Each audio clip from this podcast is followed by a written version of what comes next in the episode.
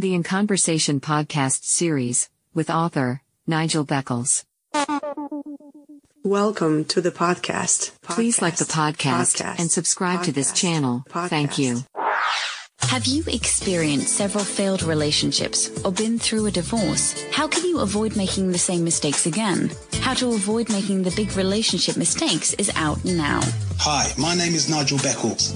My new book is packed with practical and common sense strategies that you can use to make better relationship choices. Now you can discover the dangerous myths about love. If your relationship expectations are realistic, why you could be falling in love for all the wrong reasons. How to avoid making the big relationship mistakes. It's a book that could change your life. Available from amazon.co.uk. Kindle version also available. When the Mood is Right, a poetry journey and mood swings by Queen P. Available on Amazon and all good bookstores. The Royal Affair. By Queen P. Dim the lights, sit back, relax, and breathe. You have entered into the Royal Affair. Queen P Poetry Podcasts, available now, now, now, now. The Royal Affair. The very best way to promote your podcasts. Podpage makes it easy to create a podcast website with just a few clicks. Every page is optimized to be found on Google and it stays up to date forever. For more information, visit podpage.com. The future of podcast promotion. Get ready for takeoff. Welcome back to my In Conversation podcast series. My guest for this episode is a Army veteran, national wrestling champion, and author, American Donald Skip Mondragon. Hi, Skip. Welcome to my podcast series. How are you? I am well, Nigel. Great to have you here. Where are you residing at the moment? I live in the Dallas Fort Worth area, the great Republic of Texas. And did you grow up there? No, I did not. I'm a Colorado native, the Mile High City, Denver. Well, I understand you've served in the US military. How long did you serve and what did you do?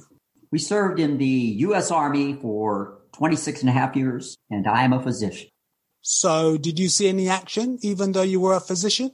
Oh, absolutely. I was deployed 37 months, and I also spent 30 months in combat zone. Oh, and whereabouts were these combat zones? Operation Desert Shield, Desert Storm, and then two tours in Iraq. Okay, and what years were they? So 90, 91, they're doing De- Desert Shield, Desert Storm. And then 2003, 2004, the first time in Iraq. And then again, 2010 to 2011. So, when you were in the army, is that when you became interested in wrestling? Because I understand you're a bit of a wrestling connoisseur. oh no. I got involved with wrestling when I was 13 years old. So, how did you become involved or interested in wrestling? I was typically the smallest kid in my class growing up. I was bullied and I was pathetic at sports. I couldn't throw, catch, kick a ball. I could barely run or jump. I failed miserably. In fact, we'd go out to the playground and choose teams, and by default, I was the last kid chosen. And this chorus would go up, Ah, why does he have to be on our team? I tell people I even failed at tetherball. So any endeavor that I tried athletically, I was pathetic. But in eighth grade, I discovered wrestling. Now, what I didn't mention is I was also bullied. So I discovered wrestling. It was the first time I ever had this sense. I think I can be good at this. And after a few practices, I think I can really be good. I was the only eighth grader to make the varsity team. And guess what? The bullies left me alone. Years later, my brothers and I would joke and I'd say, where were the bullies then? Bring on the bullies. Because I was a small guy, an 85 pound wrestler, the lowest weight class, but the bullies left me alone. And that began my love of wrestling. It took me two years to win my first match, but I had an illustrious high school career, graduated as an honorable mention All-American, had won many state freestyle tournaments, the one of the international styles, one of the Olympic styles, placed into national freestyle tournaments, and then wrestled some afterwards and even after college, did well. But then I got the bug at the age of 56 in 2012. And I asked my 18 year old son, who was a wrestler, had finished his high school career, if he would train with me. And he said, okay, dad, but you're going to have to do everything I tell you. Now, what 18 year old son would like to be able to tell his dad? Might have been payback. so my son Joey became my training partner, my trainer, and my manager. And we worked hard for a little over seven weeks. Well, I understand you have a title for wrestling. So when did you win that? That was in 2012. And what type of title was it? It was in the veterans uh, freestyle wrestling. And I was in the oldest class, but the lightest weight class. It was 57 kilos. So how old were you when you won your championship? 56 years old. That's very impressive. I understand in the past you have suffered with depression. When did that happen? That began a downward spiral. In the summer of 2013, I began to experience insomnia and I was preparing to retire from the Army at the end of 2014. So there were a lot of things going on in my Department of Medicine. There were some issues with our cardiac catheterization lab and the dialysis unit that were going to affect patient care and also graduate medical education, the training of our residents and also of medical students. I took it personally, albeit I couldn't do anything to have changed it.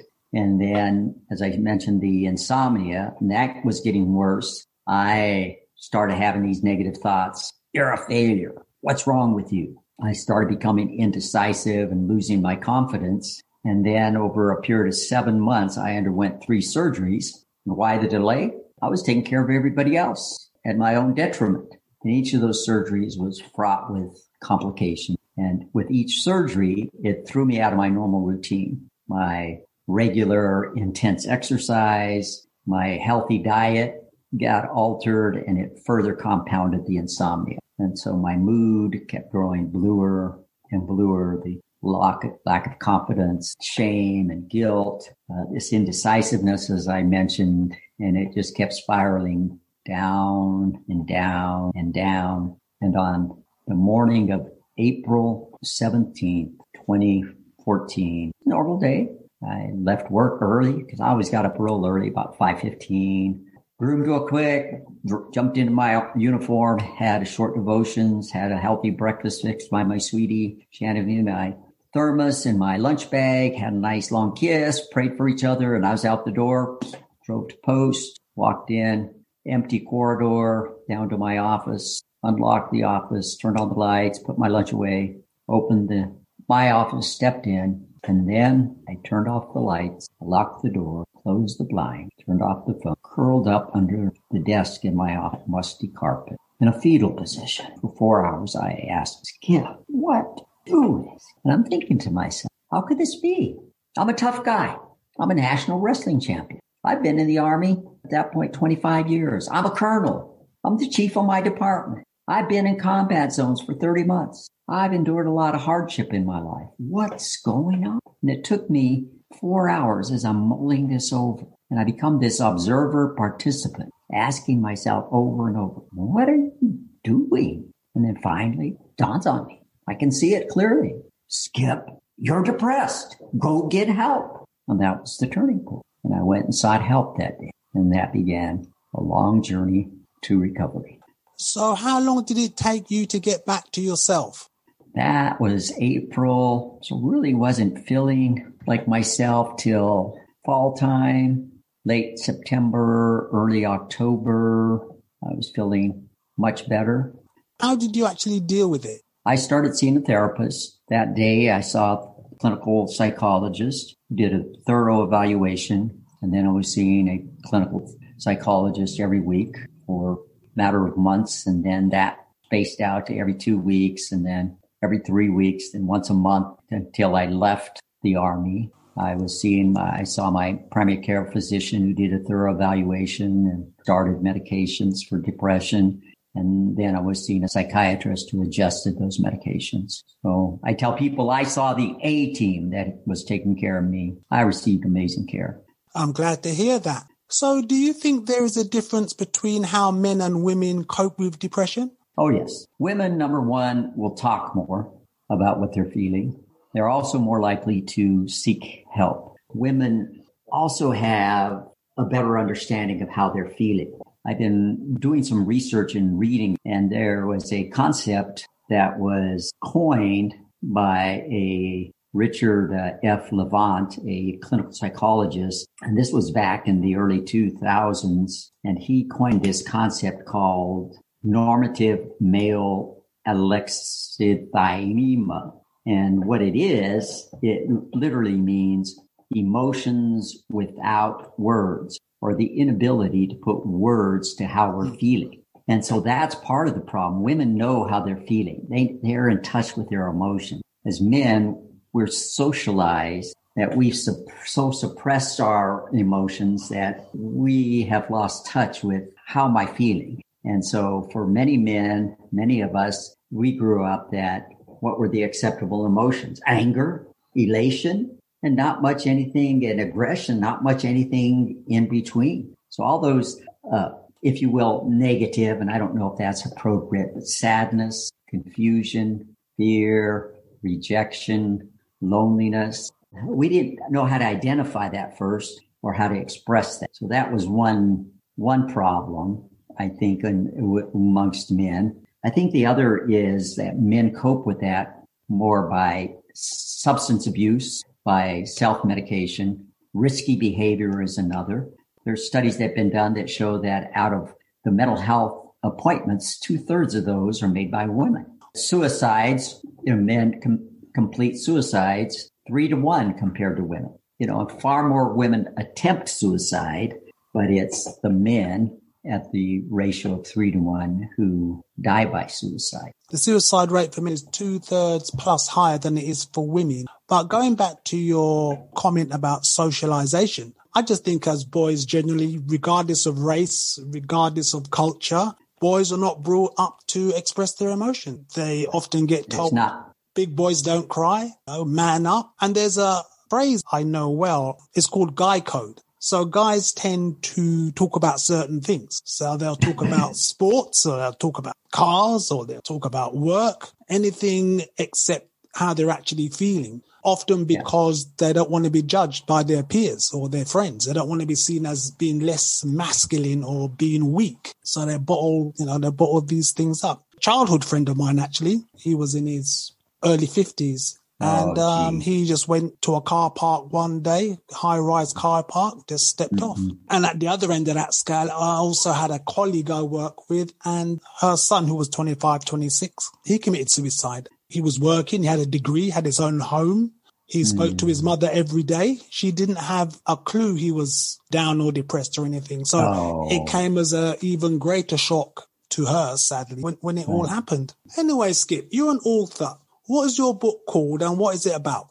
My book is entitled Wrestling Depression is Not for Wimps. And I wrote this as I re- began to recover. Well, the genesis of it was as I began to recover from my depression. I was actually still really struggling, and my brother Chris, my youngest brother, called me very excitedly. He had been to a Bible study with evangelist Franklin Graham, Franklin spoke to a group of men in Raleigh, North Carolina about suffering, in particular the suffering of Christ upon the cross. And the gist of it was if Christ suffered so brutally upon that cross, why do we think we're immune to suffering? And up to that point, my prayers all this time, nine months and into my recovery now for six weeks or so had been, Lord, please, please, please deliver me from this darkness. But after Chris shared with me, it brought to mind this scripture in Philippians, the book of Philippians, chapter three, verse 10, where Paul writes, Oh, that I might know him, the power of his resurrection and the fellowship of his suffering. I knew it well. I had prayed this scripture multiple times, maybe hundreds of times over the decades that I walked with Christ. But in my suffering, I wanted deliverance. But over two days, my prayer shifted from, Lord, please, please deliver me to, Lord, what would you have me learn? And how might I use it to help others? And with that, I knew I was going to have to share my message. I didn't know when exactly. So I began to write down what I had learned, and the lessons I was learning with the intent of sharing it. So before I left the Army, I got to share with the hospital staff on two different sessions the lessons I learned, my own story and the lessons I learned regarding depression and recovering from depression to encourage others. If you're suffering, don't suffer in silence. Go get help. And here are some things that I learned along the way to help me. And that became the genesis for my book a matter of years later. Between that time, I've had the opportunity to speak on many occasions to groups large and small, many podcasts. And in the book, it's written in layman's terms. It's written to men who are currently struggling with depression. It's written in short, easy to read chapters and is written with lots of practical advice that men can put into practice today to help them in their recovery from depression, but also to help them maintain their health and well-being. So what other activities are you involved with? Well, local church, my wife and I are very involved there. But Toastmasters, Toastmasters International, I'm a distinguished Toastmaster, which is the highest educational level of Toastmasters. And this spring, I'm one of the co-chairs of our virtual auction committee, which has been a lot of fun putting that together. The other things that I do, I'm involved with a course right now working on a TED talk for the TEDx stage. And the intent of this is to have a TEDx talk that's prepared, to have a game plan to market this once I give a talk and to determine what stages I want to apply to and apply to those stages upon completion of this. That's the focus of this. And this month with my book, because it's National Mental Health Awareness Month, as you know, I have set the goal to try to sell enough books that with the proceeds, I can raise a thousand dollars to donate to NAMI, the National Alliance for Mental Illness. That's what I'm working on at present. So, Skip, how can people contact you? People could contact me most easily on my website at www.wrestlingisnotforwimps.com. Also on Facebook and Twitter at at Skip S K I P W N W. Skip in Dallas, USA. Thank you very much for your time. Much appreciated. Oh, it's been my pleasure, Nigel. Thank you, sir.